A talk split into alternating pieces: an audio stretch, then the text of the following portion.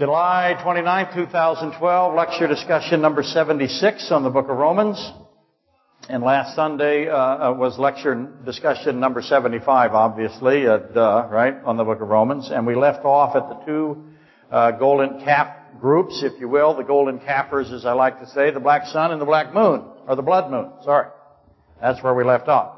And uh, by the way, uh, this for the internet folks. The uh, Cliffside uh, uh, website is almost functional. There's small details to complete. Ben asked me last Sunday if I had any sermon title input. Um, as such would be helpful for persons uh, to locate subjects and topics of particular interest. And as you know, my idea of a sermon title or an attention grabbing title is uh, what I just did, lecture discussion number 76. I, I think it's a number and I'm inspired by that. But uh, the, the casual website peruser doesn't find that desirable, and probably it, they find it to be the exact opposite of what they would want or expect. As you know, around here, Super Dave is responsible for all the sermon titles on sermon audio. And so you cannot assign blame to me. I do none of that. He does it all. And many people accuse me of doing it. Uh, but it's not me. Uh, that's their way of saying who's ever doing it is doing a really good job. And then, of course, there's other people that uh, mock us and mock me for them. But it is Super Dave, and he's gone to great lengths to uh, title the sermon audio lectures. Uh, but it is tedious work, to say the least, and it's going to take a while to complete all that kind of stuff. And we need people who will upload things, because as you know, I have a vast amount of material. Uh, I, I did the math one time a couple of years ago on how many words I have written in my career, and I'm almost now, I believe, I'm close to four million words handwritten, and I have them all. Boxes, yeah. Uh, and uh, uh, every now and then somebody will come to me and say, "Well, can I have those?" and and uh, and I'll transcribe them for you. Till they see the scope of the problem, and then. They, and my handwriting is actually pretty good. Can you see? Yeah, you can actually kind of read. It's nothing like what I put on the board, but uh, but it's actually I write in capital letters and everything's capitalized, and it's really difficult to figure out what I'm trying to say, which is no much different than what we do every Sunday, right? But anyway, point in all of that um, uh, is that we're going to need some volunteers. Catherine called today to uh, do some of that kind of stuff. If you're interested, uh, please uh, let Ben know or Lori know uh, and uh, we'll start getting a hold of that. Uh, we have to have some kind of web, uh, um, what's the word uh, that I'm looking for? Yes, some kind of web master type person.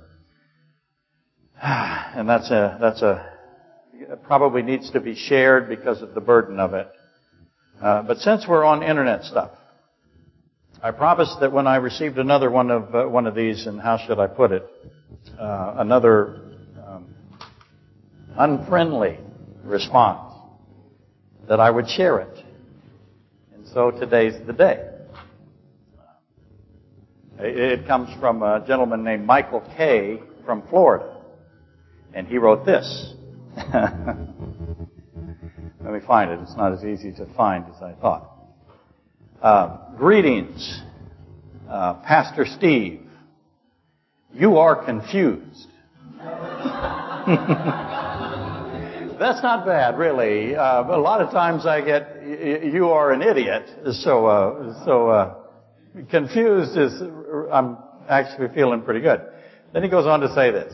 You are confused. There is no free will.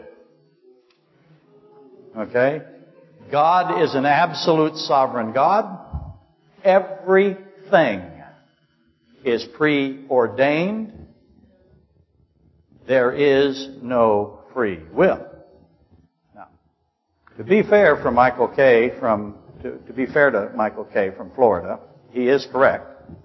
God is absolute sovereign God. That's absolutely true. And I am occasionally confused. Usually uh, with respect to cell phones and computers such and things like that. Uh, they don't hold any intrigue or interest to me.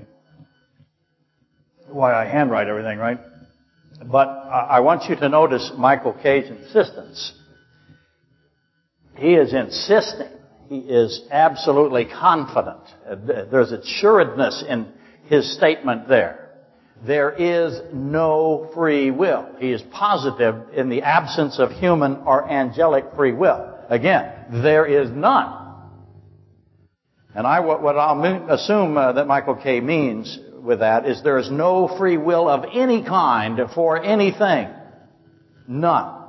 And, and recognize that some modify a little bit in that regard. Uh, some uh, declare that there is uh, no absolute free will, but they will allow some free will. And by the way, do you have absolute free will?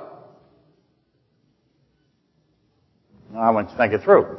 Um, if, if you will, for example, you're in a sinful world, right? Fallen world. How much control do you have? If my free will was today, I'd like it to be 75 degrees. Do I have absolute free will?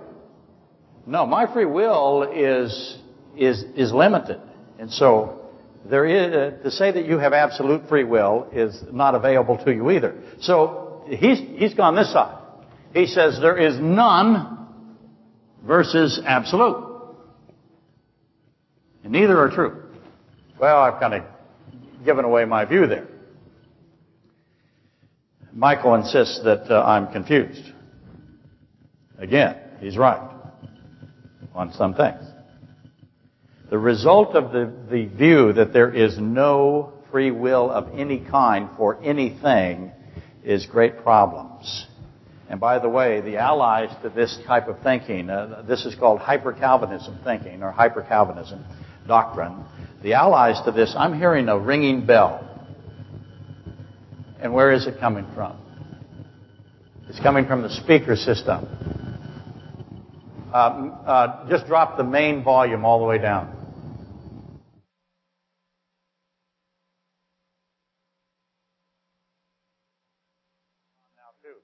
Thank you. Raise main volume back up. um, what can we do? You can uh, mute all the microphones. See if all the microphones mute, if that eliminates. Okay, got rid of it right there, didn't we? Okay. Which microphone was it? Four.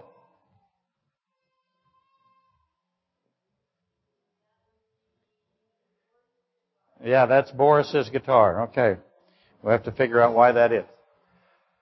Okay, back to where we were. Sorry about that.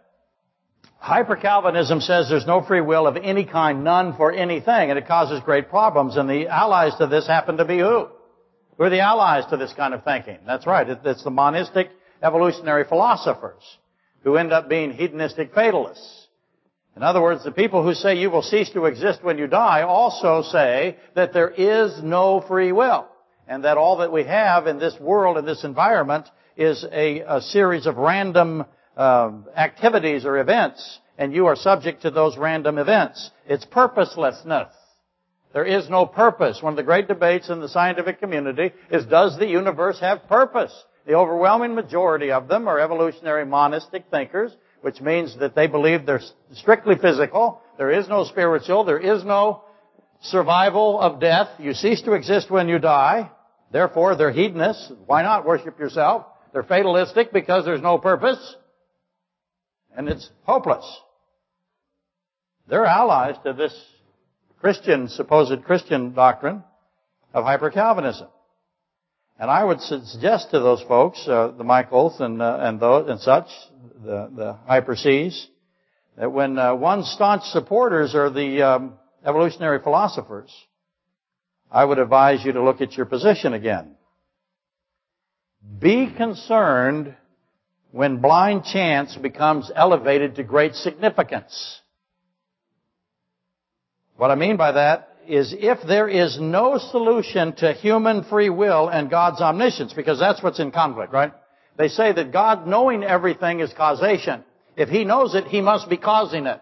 And I say back to them, listen, if that's the case, I know many things that Seth is going to do. Am I causing him to do any of them? No.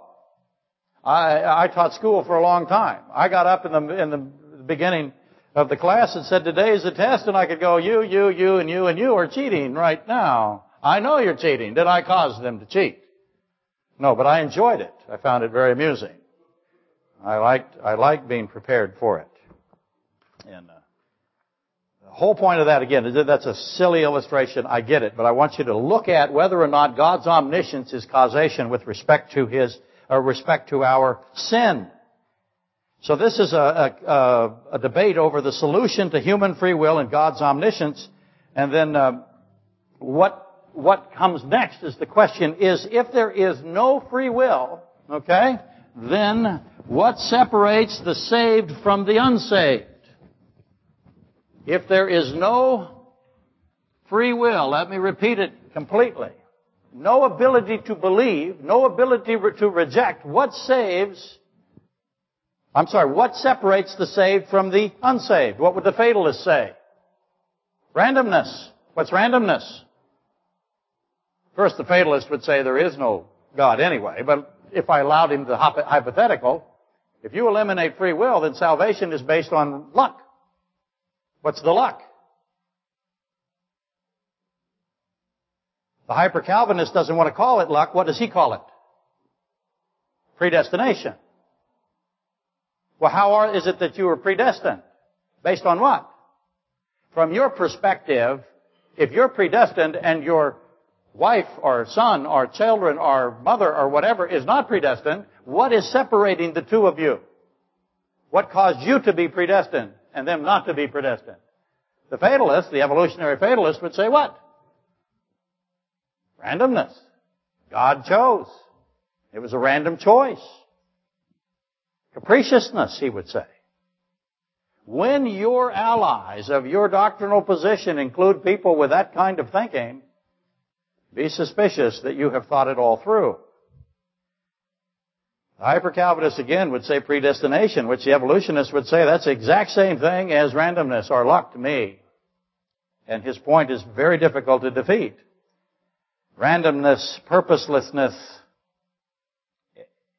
If everything has been predetermined to the minutest detail, then the unsaved are hopeless which is exactly the position of evolutionary monism philosophy. When you die, what happens to you? You cease to exist. It is hopeless. So the hyper-Calvinist has people that are hopeless, and the evolutionist has people that are hopeless. And they, the only difference is, is the fatalist, the evolutionary fatalist, um, would say that all are hopeless. The difference between hyper-Calvinism hopelessness and fatalist hopelessness is just the number of hopelessness. All we're arguing over is how many. Everything else is the same. And again, to repeat, if that's where you're headed, if that's who your friends are, uh, you're in the wrong side of the room, in my view. And the fatalist would say that any God that has such a system uh, would have to be what? He'd have to be evil. He is the author of evil and therefore he is himself evil and on and on the spiral goes. So I ask, I ask question, has God designed a system where he is the causing agent of sin? Is that what the Bible teaches? Is that what you believe?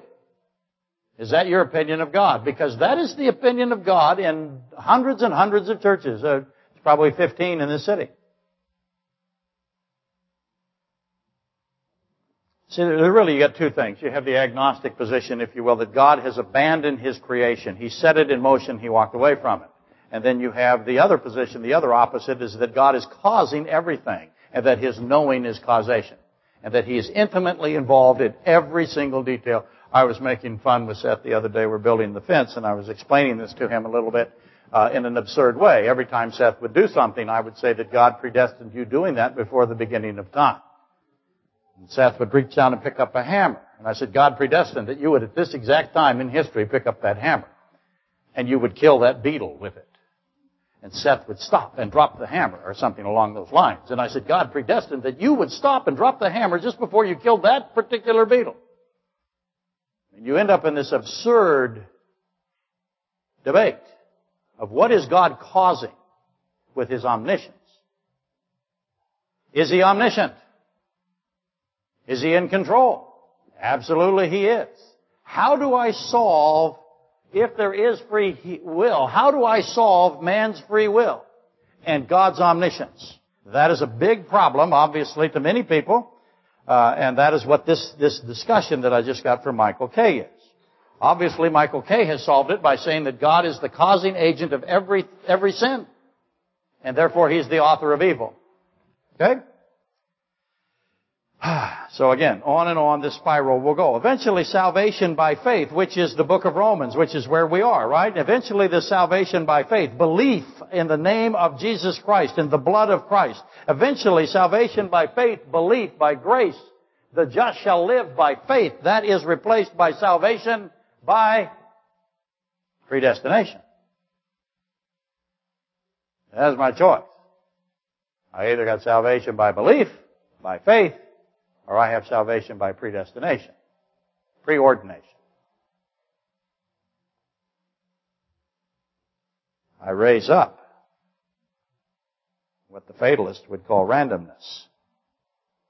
Because he has a, he believes God is evil and capricious if he exists at all. And that is, like I said, salvation by predestination certainly affects the thesis of the book of Romans and it affects Genesis 15, and it affects the cup at Gethsemane, and all of these very important things in the Bible where God is telling you, Matthew 4, where He is telling you that He has solved this problem. Or what we think is a problem. And ultimately, this all leads to an argument over double predestination. Do you know what double predestination is? Double predestination or reprobation. Okay, see, which child is that, by the way? I can't tell the difference. They're twins. Duh. One of them likes the sermon every week and one of them doesn't. I'm not sure. Not sure which one is which. and they're both welcome. They don't eat much of the buffet, but they add to the count. Kind of a win-win. Anyway. anyway. Okay. Double predestination or reprobation, meaning foreordination to condemnation or damnation. That's a bunch of nations. That make any sense to you?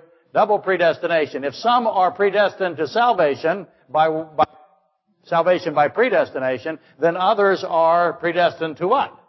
Non-salvation or condemnation or damnation, right? Double predestination. Because if I'm predestined for salvation, then he is not. He's predestined for damnation, right? Double predestination. And, the, and therefore the vast majority of everyone who has been created has been what? What is the percentage of those who are saved? It's very small compared to the overall amount of humanity. So the vast majority have been predestined to eternal torment in the lake of fire. Right? And that includes, by the way, who? Infants. Because infant children are infant children of non-believing parents, and those are predestined, according to the hyper-Calvinist and the fatalist thinking, predestined into condemnation. So I have infants, I have small children, I have the autistic, I have the severely handicapped from birth, I have the aborted. All what? Predestined into eternal torment, or the overwhelming majority of them. Certainly all the Chinese. I'm kidding. I'm Glad some of you laughed. But that, I'm just trying, trying to illustrate where you go with these kinds of arguments. And I submit that this view renders hyper-Calvinistic dogma to be problematic, if not untenable. It's certainly in conflict with Isaiah 5.20. What's Isaiah 5.20? He said, Woe to you who calls good evil and evil good. Who's he talking about? Talking about himself. Woe to you if you call me evil. among other things. And it renders the expositors of the hyper-Calvinistic position uh, to be in the place of the Pharisee liar in the parable of the talents, Matthew 25, 14 through 29. If you're not familiar with that, I have the parable of the talents. Just a second, Dave. I have the parable of the talents where I have one person who says, God, you are a hard God, and I know you're a hard God, and I just hid my stuff. And Christ calls him a liar to his face and says, if you really believed I was hard, you would be afraid of me. You're obviously not afraid of me. This is a lie, and it's a lie on its face, and you are a liar. But that Pharisee is saying to God, saying to Christ, when he comes for his accounting, he is saying to Christ, you are a hard man. You're evil. You call God evil, where are you going? Isaiah 5.20. It's not going to work out well for you. Yes, sir.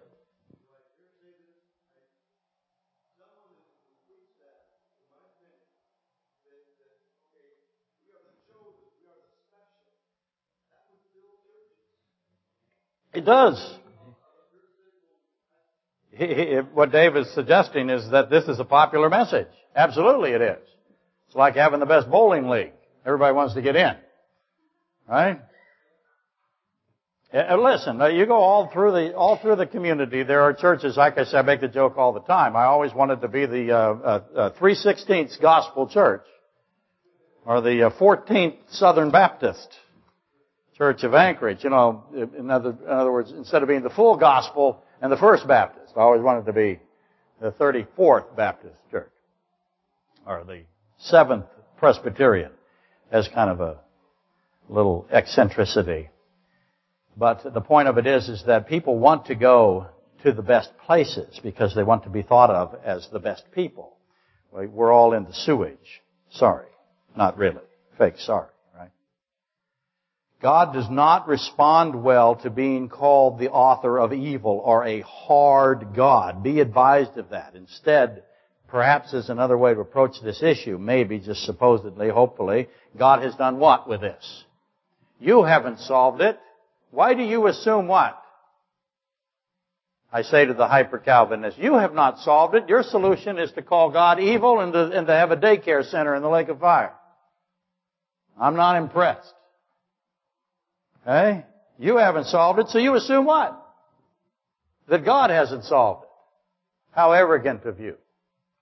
Just because you have found something that you think is unsolvable does not mean that God hasn't worked it out. In fact, I think it's logical that he has. Is it not possible? Is it not more likely? Is it not obvious the case that God being God, He has a system in place that reconciles His omniscience and human and angelic will, that balances it somehow? Because we have to be accountable, right? He has to judge. If we are predestined to sin and we can't change anything, it's predestined that way, how is it that I have a fair trial? I have been made coerced, if you will, designed from the beginning of time to be guilty. How is that a fair trial? So maybe instead the tension that seems unresolved may have been instead resolved. And I'm telling you it has. It's all through the Bible. Genesis 15 tells you that this has been resolved. Matthew 4 tells you it's been resolved. Matthew 26, Gethsemane tells you it's been resolved. Just because you have not recognizes, recognized the resolution doesn't mean it hasn't been solved. Just because we have not detected it, man hasn't figured it out, doesn't mean it hasn't been done. In fact, the opposite. He declares that he has done it. So again, is it possible God could achieve this balance, if you will, without being evil? Yeah, I, I think he can. I think he did. In fact, I think he does it by being good. Yes, sir.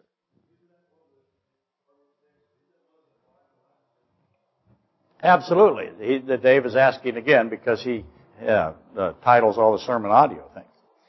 Uh, is this not one of the five lies of Satan? It absolutely is. Uh, Satan is calling God evil.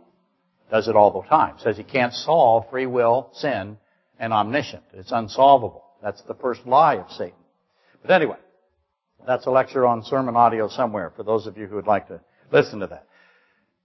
Which is the view that honors Christ? The one, the fatalism view that says God's evil and, and, and we're going to have to send all kinds of people who have no accountability and no recognition, no ability to reject Christ for sending them to eternal torment simply because they exist? Is that, is that Christ honoring? Is mankind responsible, accountable for his and her actions? If that's true, then God must be the judge.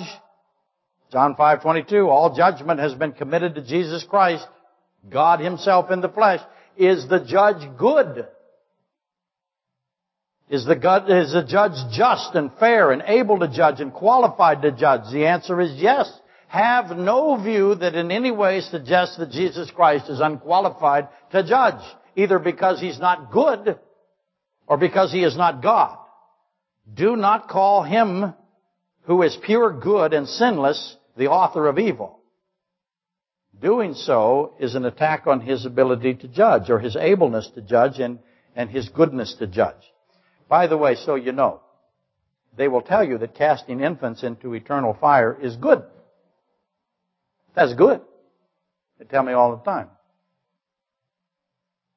Yeah. That's God being good. I just look at them and I go, wow. What a, yeah, what a convol, but you have to have that position, right? Because they know Isaiah 520 better than you think. They know not to call God evil. They know not to call him the author of evil, even though they do it all the time, but they know that's problems. So they say, being the author of evil, causing sin, being the one who designed sin, who designed death, who did all of these things on his own, that we're predestined to just be in the midst of, being the one who has done all of that is good. That's what they do. And that is a song and dance, baby. Much as it's so, Michael K. from Florida, I will readily admit having only seen very dimly into this mirror that is God's omniscience and human free will. I will admit that. I will say as confidently though as you will say otherwise that God has solved it. It's solved.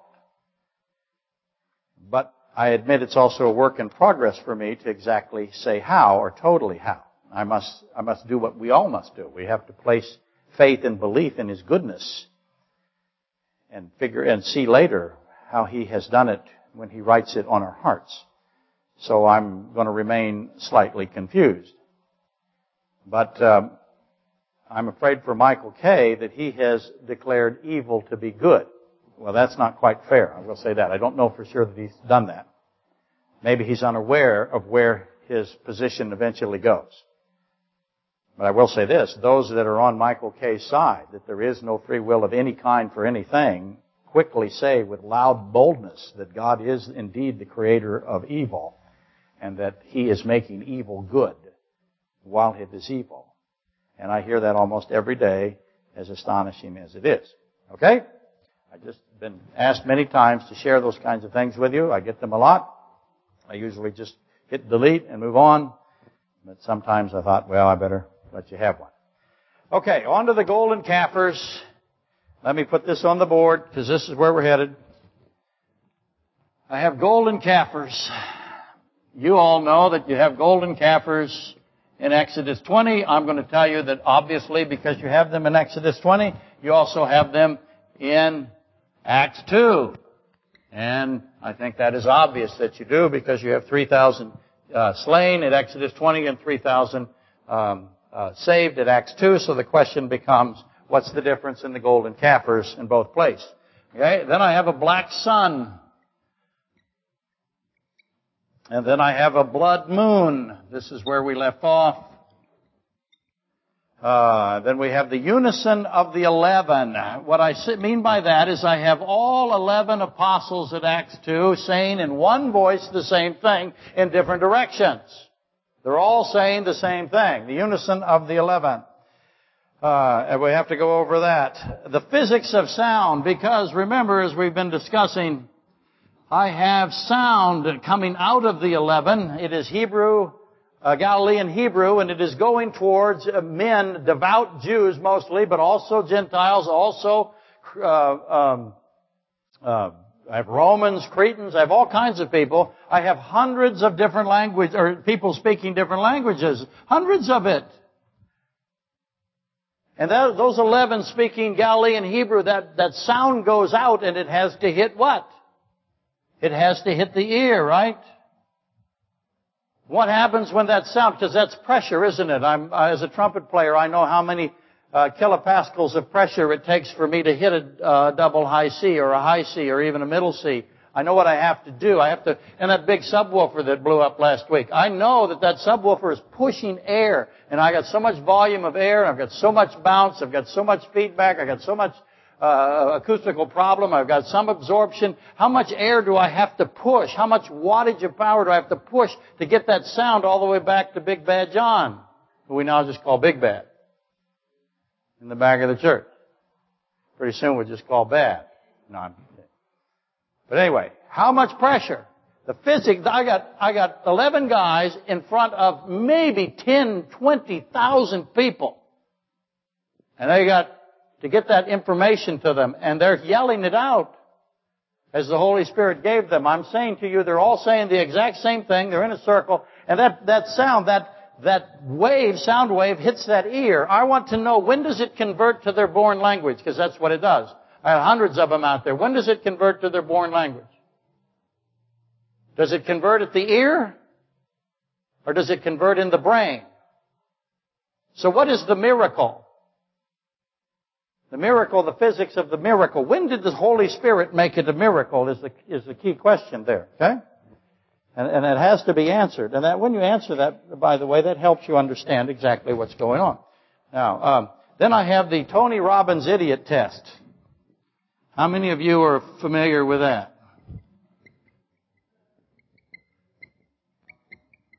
Yes, exactly. The Tony Tony Robbins is a is a uh, what do I call him? Uh, a, a fraud. How about that? Okay, that's what he is.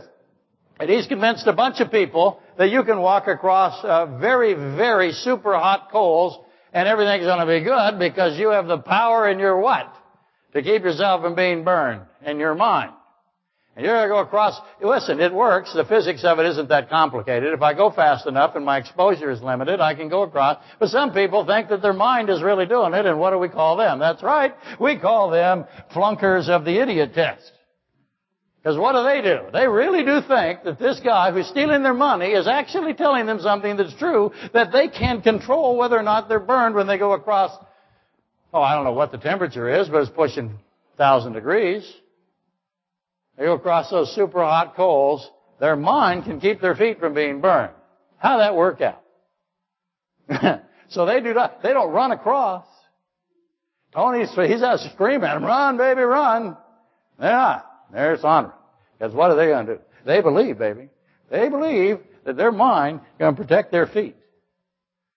And we call them idiots. Does that go on in the church? Yes, it does. We got the Tony Roberts, Robbins idiot test all over the place. We got to talk about that. Then I have what I call no autographs. And I'm spitting these out really fast. We'll go back over them next week. I'm not going to get done. I call it the no autograph philosophy. Go through your life not worshiping human beings. Don't run. Out. You know, now at a ball game, a guy hits a baseball foul and a and a somebody catches it. He gives it to a little kid to go get somebody to sign it so he can do what? Sell it on eBay, right? So those athletes are getting really tired of of all that. And so they're not even signing for little kids now. Um, but go through your life not worshiping people. Certainly don't worship pastors. Certainly don't worship religious leaders.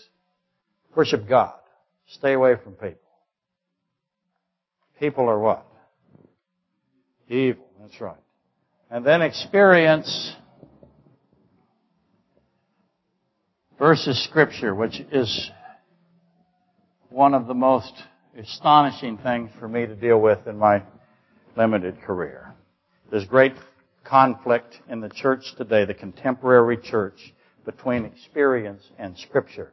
There are those who think experience, personal individualistic experience, is more powerful and more valuable and more authoritarian, if you will, has more authority than Scripture. So they descend Scripture or they they uh, push Scripture down and raise the individual experience up. In other words, my individual experience is more powerful and more true than the Bible is. It's happening everywhere. It happens all over the place. And they'll tell you to your face. And, and I had great conversations with Jonas last week over there. They'll tell you to your face, and it's absolutely true. They told me thousands of times. I felt it. I experienced it. I don't care what the Bible says about it. So I asked a simple question. Okay, who got honored there? God's Word or you? And I've gone to many, many churches. As you know, I was raised in, uh, in churches where there was a designated man out there who had more authority than the Bible. And if he spoke, You wrote it down because it was God speaking. That, by the way, and you put it in your Bible. They actually told us. They, they said get a, get a notebook in the back, and every time this particular guy says something, write it down because it is equivalent to Scripture. In fact, it's more powerful than Scripture because it's today. This is old. We have a whole church founded on this system, right? What do we call it? Go ahead. Well, I was headed a different direction, but you're right.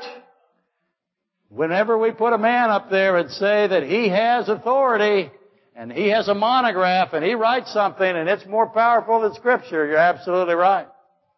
Don't worship him. He's got a nice hat. Let him go. Okay? This is what's happening. We have one guy out there who's saying that God speaks to him every day. Yeah, he does. He's telling him to shut up. Well, then, n- never mind. Okay. That's what we're covering the next couple of weeks. Okay. Here we go again. Back to where we are. Things that are, uh, I gotta read, uh, where are we here? We gotta reread Revelation 6. That's where we have been. So let's do this. We're gonna take on the black sun and the blood moon today. I kind of went uh, machine gun Steve Butera really fast over the rest of that. I get that and it won't. Uh, I'll, I'll redo it. Do you know who Machine Gun Lou Butera was? A great pool player. I got to see him play, and uh, when he came to Alaska. Uh, so anyway, that that means nothing to anyone, but that is my pool table over there, so you understand that. That's not. We always thought in the other church we would put a casket on top of the pool table and tell people that we were having a funeral. That's why it was there. It's just a table, but they figured it out. Here we go. Revelation 6, 12 through 17. This is the sixth seal. Most of the headings in your Bibles will say cosmic disturbances, but I want you to know this is the relationship to Acts 2. This is Joel 2, uh, which was given as the solution, as the answer to the two questions of Acts 2. What does this all mean? What should we do? Joel 2 is the answer to that given by Peter that was also heard in all the different languages, even though he spoke only Galilean Hebrew. And that's where we'll get back to the unison and the physics of the sound. So it wasn't just the first part of it. All of Peter's sermon, it fits into the, um, to the miracle of the hearing in your born language of Acts 2. And that was the most significant part of hearing in your own language of Acts 2. Not what the eleven said, what Peter said because his was the, uh, the explanation. So when you see uh, the uh, sixth seal of Revelation uh, 6, 12 through 17, make a little notation of Acts 2 and Joel 2. I looked when he opened the sixth seal and behold, behold, whatever you see, behold, it's something incredible. There was a great earthquake. So I got a great earthquake that happened and the sun became black as sackcloth cloth of hair, and the moon became like blood. Okay, I got the blood moon and the black sun and a great big earthquake, and I'm back to Acts 2. That's the behold, right? And the stars of heaven fell to the earth as a fig tree drops its late figs. Okay, right off the bat now, I put the sun, the moon, and what? Stars together. Sun, moon, and the stars. Where's the first place I'm going to go now? To solve what this means. Where am I going to go? I'm going to look for other places where the sun, the moon, and the stars are all together, aren't I? Not much harder than that. The stars of heaven fell to the earth as a fig tree drops its late figs when it is shaken by a mighty wind. Then the sky receded as a scroll when it is rolled up. Oh, well, now I got the sky in there. Someplace I got to find the, the sun, the moon, the stars, and the sky put together. If I find that, I can understand this. Where do I go? Somebody do it. Creation, absolutely. It's Genesis. Absolutely right. I'm back to Genesis, where he has the sun, the moon, and the stars in the sky all together again.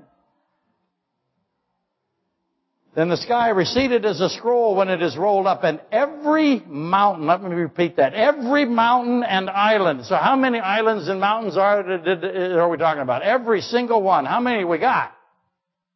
Well, a lot of them was moved out of its place.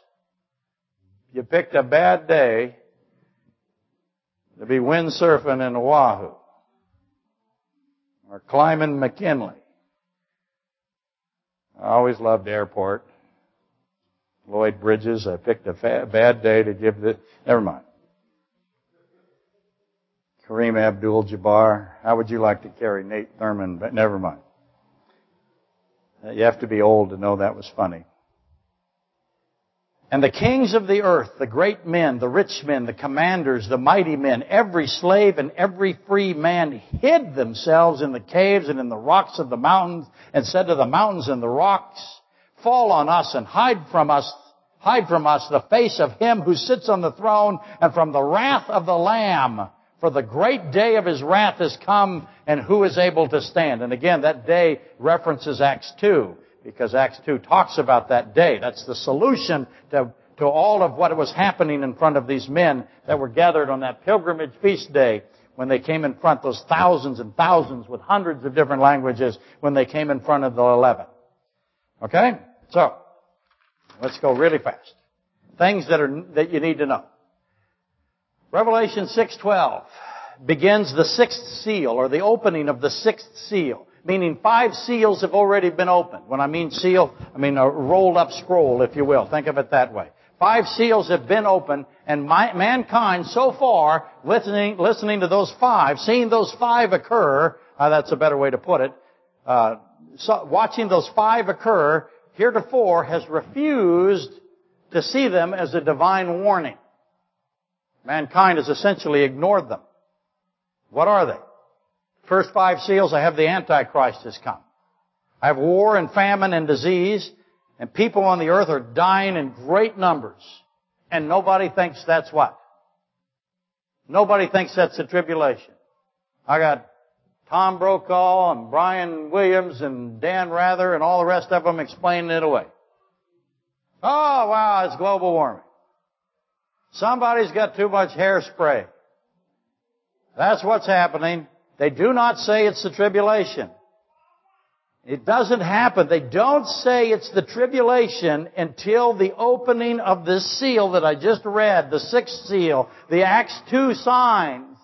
Not until that happened did man acknowledge that the day of the Lamb had come. Now everybody goes, okay, we're in the tribulation. What would you think they would do when they found out they were in the tribulation? What would you expect them to do? We are in the tribulation. We got a blood moon, a black sun, we got an earthquake, we've got, we're in the tribulation. What do they do? Okay, they're back to golden calfers. What did the golden calfers do when they saw what they saw in Acts 2? What did they do? They repented and they believed. They repented of their disbelief of Christ being God. What's man going to do? Well, you read it there. What'd they do? They run and hide. And I repent. We'll get to that in a minute. Not until this time, the sixth seal, did man acknowledge that they're in the tribulation, that the day of the Lamb had come. For the first time in human history, we have a what kind of earthquake right here? We have a worldwide earthquake. Every mountain, every island. First time. It didn't matter where you are, you got a worldwide earthquake. And everybody goes, oh crud. We are in the tribulation. We'd better go hide. That's their plan. And down into the bomb shelters they go, right? Where they got all their food. All the military guys, they go down through the mountains and they hide where they got levels and levels of concrete and they're all down there hiding from who? God. it is extraordinary thinking. It's, it's, it, it, takes a real interesting mind to see this, or to come to that conclusion. But anyway, a worldwide earthquake has occurred, and that's the key. The Acts 2, Joel 2, Revelation 6 seal is worldwide and everybody sees all of these things. Everybody sees the black sun. Everybody sees the blood moon. Everybody sees the sky. Uh, uh, everybody sees the stars. Everybody feels the earthquake. Everybody sees everything and it's really hard to explain it away now. Nobody's trying to explain it away. They're all running. No more CNN. Worldwide earthquakes, suns, black moons, blood, stars are affected. Every mountain is moved, every island is moved. And every man on earth now knows the third time has come. The first time These signs were given, if you will, I'm not specifically like this, but the first time God comes is Exodus 20. Next time He comes, Acts 2. And now, here we are. He's done it again. Revelation 6. He has four signs that are the same. And men are hiding. Again, notice that. They're not repenting. They're not submitting. They're not accepting salvation. They're hiding and they're blaspheming God. Revelation 16:11, Revelation 16:21. They're hating God for what He's doing. But now all the world understands that Jesus Christ, the Lamb, is causing these signs. He's causing this. So now we get, now you understand Michael K's letter, right? I have God causing stuff. So you have to ask. Let's see. God causes the sun, the sun to be black and the moon to be blood and a worldwide earthquake and all that stuff. Or He causes me to drop my pen. Okay? Which is it? And now he's causing me to take my glasses off. Now he's causing me to pull my pants up. Now, before he made time, he's causing me to bend over. Ah, but I know he caused that too. My faint. I can't see you. I hope you're laughing. Then I go down and before he created time, he caused me to flick that piece of dirt out of the way and then grab this with my thumb and forefinger and pick it up. He's got nothing better to do than focus on me. It's all about me. You start doing stuff like that, who gets honored? God or you? I submit that it is narcissism, and it is not God honoring. But now the whole world knows that Jesus Christ is causing these signs of Revelation 6. And very few repent. They know He's coming as the King. The Lamb is coming as the King Judge, but very few repent. Instead, they gather and fight. They're going to fight God, and that's a fascinating insanity. Now, many commentators have tried to explain the sun and moon signs, and, and you see it it is readily obvious that God is doing these signs in this order on purpose. He grouped these together. These are the ones He wants. They are doing something for Him, and it's obvious that He's doing it, and that He's doing it for His purpose, which is a big duh, right? God is ending mankind's love affair with the physical reality. If you think the mountains are beautiful, He doesn't, by the way. The mountains are evidence of the, of the cataclysmic flood. He does not, he sees them as high places where men worship pagans. He's not impressed with the mountains. And he's getting rid of them. And he's ending man's love affair with, as I said, the physical reality. What's he going to prove to you? You can't stand up now. Everything's going to fall down, go boom, including mountains. You got no light. You got a blood moon. Your stars are disappearing and falling and the mountains and the islands, moving all over the place. So how's your foundation that you put in? You passed the municipal inspection. How'd that work out? So it's best to approach the passage, in my opinion, and that's the only one that counts. I'm kidding. That gets me a lot of little comments too that I have to delete. But you have to ask, why? Why is he doing this? Why did he put these together in this group at this time? This is the first time everybody goes, oops, we're in the tribulation. Christ is coming as King Judge. We better hate him.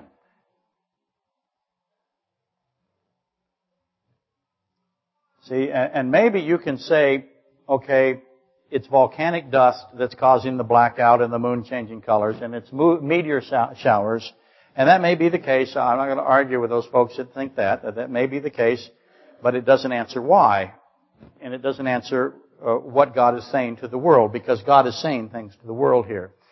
And God is completing His promises that He makes in Exodus 20. Remember, He, He comes, uh, He promises to solve. He comes with the problem. He says, listen, here are the Ten Commandments. You're going to die in your sins. That's the problem we have. You cannot save yourself. It's impossible for you to save yourself. So I'm going to give you the law of the altar, which is me, and I'm going to promise that there is a solution to free will sin, and I'm going to save those who believe and accept uh, my gift of blood as a covering, as a cleansing. That's his first promise that he makes at Exodus 20. And the second promise he makes at Exodus 20, He uh, says, I'm going to end sin. As you know, he, his first promise of salvation was accomplished here, if you will. Checked it off, Acts 2. That's why the signs are the same as Exodus 20. And then he comes to Revelation 6, and now he's going to end sin. He's checking it off there. That's why all the signs fit together with Exodus 20. Specifically, the thunderings or the languages, the smoke, the trumpet, and the fire. Okay? Acts 2 is the first promise completed. It's implemented. It is finished. It's done. John 19:30, right? It even says it's done. I've implemented it from the cross, right? One of the seven sayings of Christ on the cross. Revelation 6 is the beginning of the ending of sin. His second promise. It's finished, done. Revelation 16:17, Revelation 21:6. Find the four it is done statements in the Bible. Actually, there's three. I'm convinced there's a fourth in Genesis. So why? The black sun and the blood moon. Well, that's pretty obvious. What's he doing? What's he saying when he changes the sun black and he changes the moon to blood? What's he saying? Well, let's read it here. Was that Big E that said it's Genesis? Was that you? Big E said it was Genesis? Yeah. Just in case you guys think that people sleep through the sermon. They don't. Until I wake them. I'm kidding. But Big E is absolutely correct. It's here in Genesis 1:16. Then God made the two great lights. What's he called? Great lights. Who's talking? God. How's he describing them? Great lights. He calls them great lights.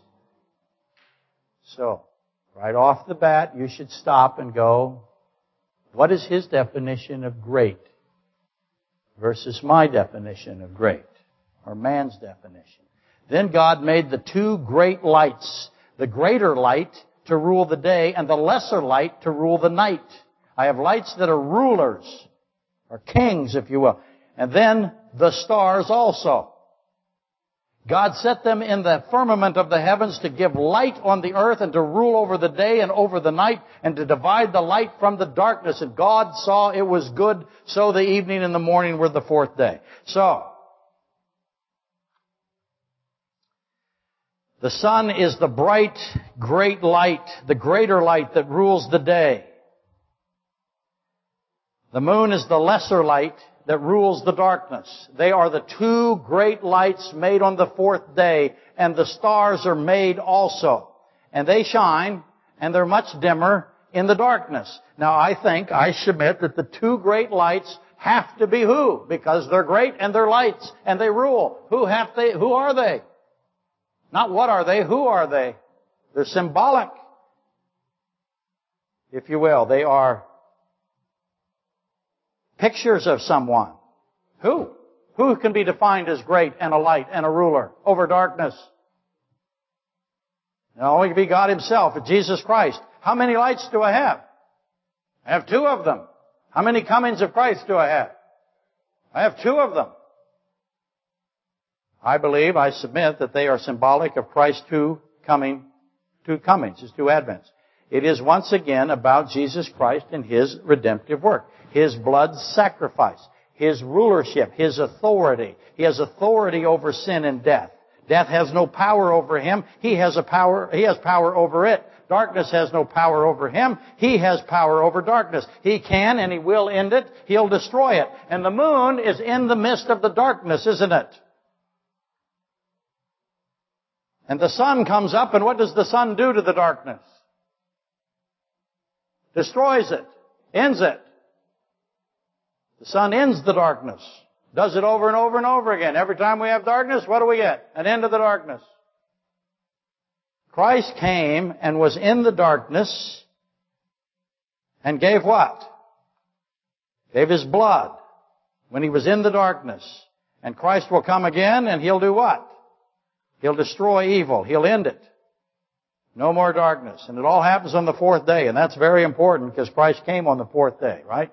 4,000 years from the primeval. I need to write that on the board, not primeval, primeval, what is the first light. that you read in Scripture is Christ. He is the primable light. The sun and the moon are symbols of the primable light that brings life to the dark planet. You see that in the first beginning of Genesis. So I'm going to tell you that the mud bloom, uh, mud, mud bloom, the moon blood or the blood moon is the first Advent testimony. The sun black is the removing of the light. Going fast, I realize that. So first, in the sky, well, I gotta do it in the right sizes, don't I? In the sky, I have the moon and the sun. Oh, look here. I have a red pen. God turns the moon red and the sun black. He has removed the light from the earth and he has said blood. He likes blood, by the way. He likes talking about blood and he likes showing people blood. I think all for the same reason. He's saying that the door of the Ark of Noah is closing right here. I'm shutting the door. You gotta get on. You're running out of time. What are they doing? They getting on? No, they're running and hiding themselves, aren't they? Running out of time. I'm going to take the light. The gift of salvation is being withdrawn. What's the sun do pretty soon? Revelation, ah, excuse me, Revelation 16:8. What's the sun going to do pretty soon? It's going to scorch everybody. So instead of the light that ends the darkness, I, the sun's going to become heat. I'm removing the light. When the blackness goes away, what do I got left? Heat. And the scorching starts. Jesus himself says the two great lights will not give their light. Matthew 24, 29 through 31 in the tribulation. The two great lights will not, light will not give their light anymore. So there will come a time in the tribulation when it will be too late to be saved. It's a solemn warning. God has given a solemn warning in Revelation 6.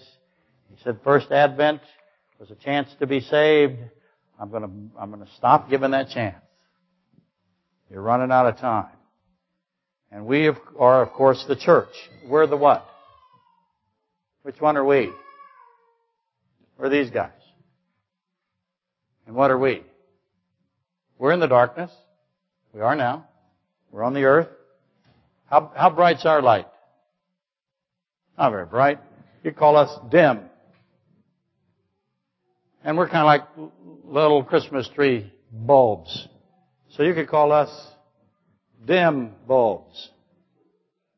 What's he going to do with us? What did he say? He's going to remove us, isn't he?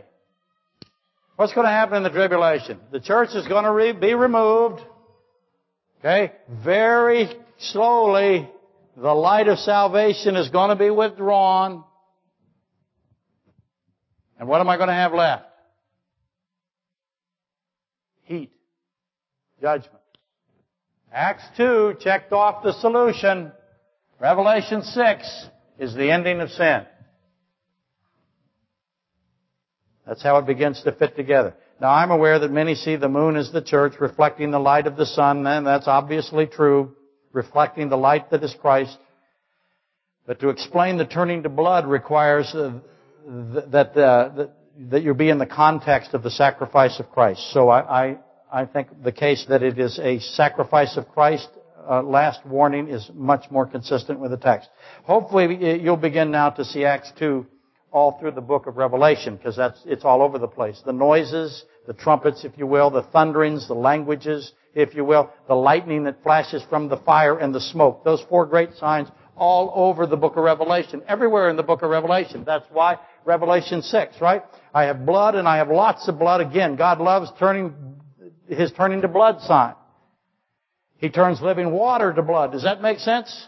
The living water becomes blood. That makes sense. The moon to blood, oceans to blood, the Nile to blood. Start collecting the blood signs. We'll do that next week. And finally, which is everybody's favorite word. Here. 3,000 gold, golden calf makers. As musicians come up and shut this down.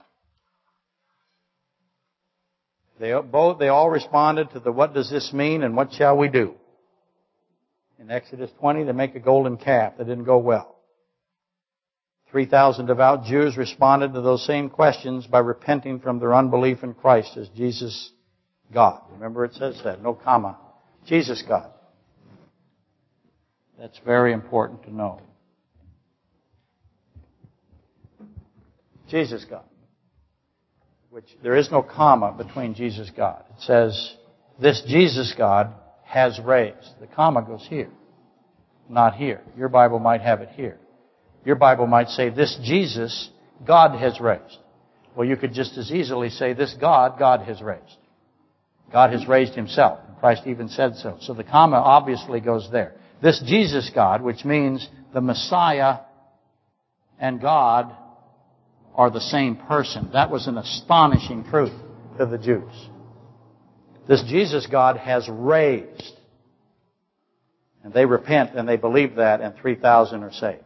And I submit the questions were exactly the same in both places. Okay, next week, the Tony Robbins idiot test. Experience over authority. I'm sorry, experience over uh, Scripture. We'll go back to Acts 2 a little bit and finish off with the physics of sound if necessary and get that all done. And let's rise and be dismissed.